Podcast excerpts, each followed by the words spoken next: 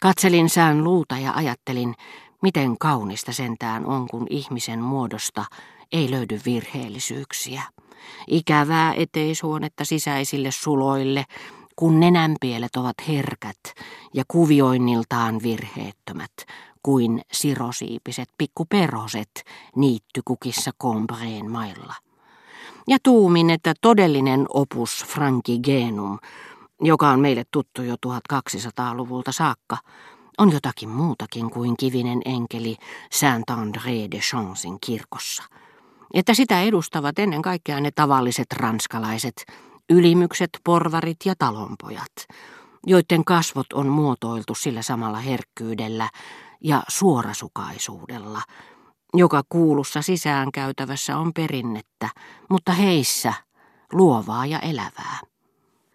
Poistuttuaan hetkeksi valvomaan korkeimman henkilökohtaisesti ulkooven sulkemista ja päivällisateriamme edistymistä, hän oli tyrkyttämällä tyrkyttänyt meille punaista lihaa. Lintulajeissa ei ilmeisesti ollut hurraamista. Isäntä tuli sanomaan, että ruhtinas de Foix olisi erittäin iloinen, jos herra Markiisi sallisi hänen tulla aterioimaan johonkin lähellämme olevista pöydistä. Mutta nehän ovat kaikki varatut, sanoi Robert ja antoi katseensa kiertää niissä, jotka saartoivat minun pöytääni. Se nyt ei ole ongelma eikä mikään. Jos se vain on herra Markiisille mieleen, niin minä voin mainiosti pyytää näitä asiakkaita siirtymään johonkin toiseen pöytään. Sen verran me nyt aina voimme tehdä herra Markiisin hyväksi. Mutta sinustahan se riippuu, sanoi sään Luu minulle. Fua on mukava poika, hän voisi jopa kiinnostaa sinua. Hän ei ole ihan niin tyhmä kuin monet muut.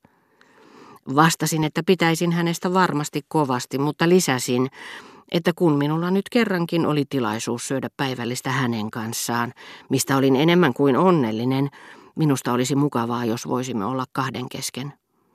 Piti sanomani, että herra Ruhtinaalla on hieno talvitakki, kehaisi isäntä meidän siinä neuvotellissamme. Niin on, minä tunnen sen takin, vastasi sään luu. Olin juuri aikeissa ruveta kertomaan Robertille, kuinka herra de Charlie oli salannut kälyltään, että hän tunsi minut, ja kysyä, mikä siihen mahtoi olla syynä, mutta se jäi tekemättä, kun paikalle saapui Monsieur de Foix. Lähdettyään itse katsomaan, oliko hänen pyyntöönsä suostuttu, hän seisoi nyt ja odotti parin askeleen päässä, kun huomasimme hänet. Robert esitteli meidät, mutta antoi ystävänsä ymmärtää, että halusi puhua kanssani erinäisistä asioista, ja piti näin ollen suotavampana, että meidät jätettiin rauhaan. Ruhtinas lähti, hymyili minulle hyvästellessään ja vilkaisi sään luuta, ikään kuin olisi tämän puolesta pyytänyt anteeksi lyhykäistä tapaamista, josta olisi toivonut pitempää. Mutta siinä samassa Robert joka ilmeisesti tuli yhtäkkiä ajatelleeksi jotakin, lähtikin kulkemaan poispäin toverinsa kanssa, sanottuaan ensin minulle, istu sinä vaan kaikessa rauhassa ja rupea syömään, minä tulen heti takaisin, ja katosi pienemmän salin puolelle. Pahoitin mieleni kuunnellessani minulle tuntemattomien nuorien keikareitten kertovan toisilleen naurettavia ja pahansuopia juttuja Luxemburgin nuoresta perintöruhtinaasta, entisestä Nassaun kreivistä, johon olin Balbekissa tutustunut, siitä samasta, joka niin hienosti oli osoittanut minulle myötätuntoaan isoäitini sairastaessa. Muuan heistä väitti, että ruhtinas oli sanonut Germantin herttuattarelle, vaadin, että kaikki nousevat ylös, kun vaimoni kulkee ohi ja että herttuatar oli muka vastannut, mikä olisi ollut kaikkea muuta kuin henkevää ja kaiken lisäksi täysin tuulesta temmattua, sillä nuoren ruhtinattaren isoäiti oli aina ollut mitä kunniallisin nainen. Jos hänen vaimonsa takia on noustava ylös, se on tervetullutta vaihtelua isoäidin jälkeen, sillä hänen takiaan miehet menivät makuulle.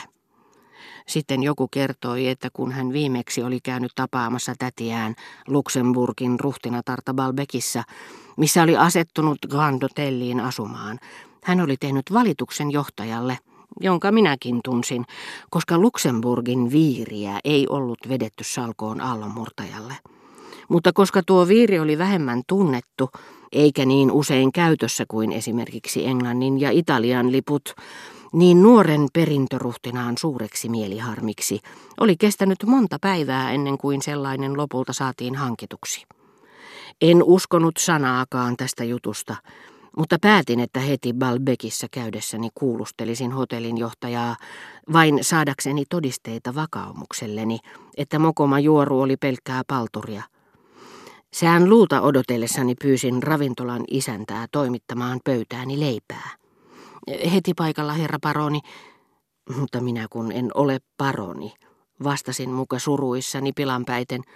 Oi, anteeksi, herra Kreivi, en ehtinyt saada kuuluville toista vastaväitettäni, jonka jälkeen minusta varmaan olisi tullut herra Markiisi, sillä yhtä nopeasti kuin oli luvannutkin, sään luu ilmestyi salin kynnykselle, käsivarrellaan ruhtinaan paksu, laamanvillainen matkatakki, jonka tajusin hänen pyytäneen lainaksi ystävältään suojellakseen minua kylmettymiseltä. Hän viittasi minulle kauempaa kuin sanoakseen, ettei minun tarvinnut liikahtaakaan ja lähti kulkemaan.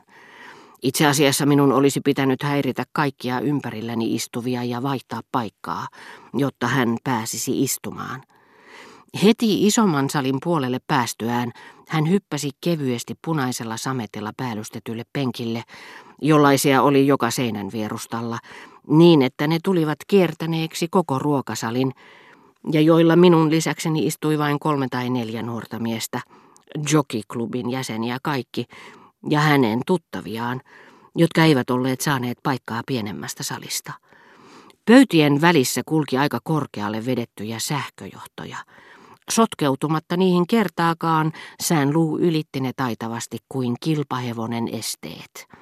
Olin hämilläni, koska tuo taidon näyte esitettiin vain minun takiani, vähäisen vaivan välttämiseksi, mutta ennen kaikkea katselin ihastuksissani, miten vaivattomasti ystäväni hypyistään selviytyi, enkä ollut ainoa.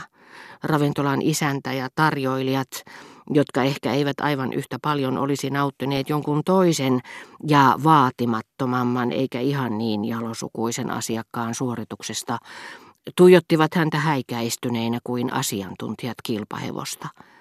Nuori tarjoilijan alokas seisoi siinä kuin halvaantuneena käsissään tarjoiluvati, jota asiakkaat viereisessä pöydässä odottivat.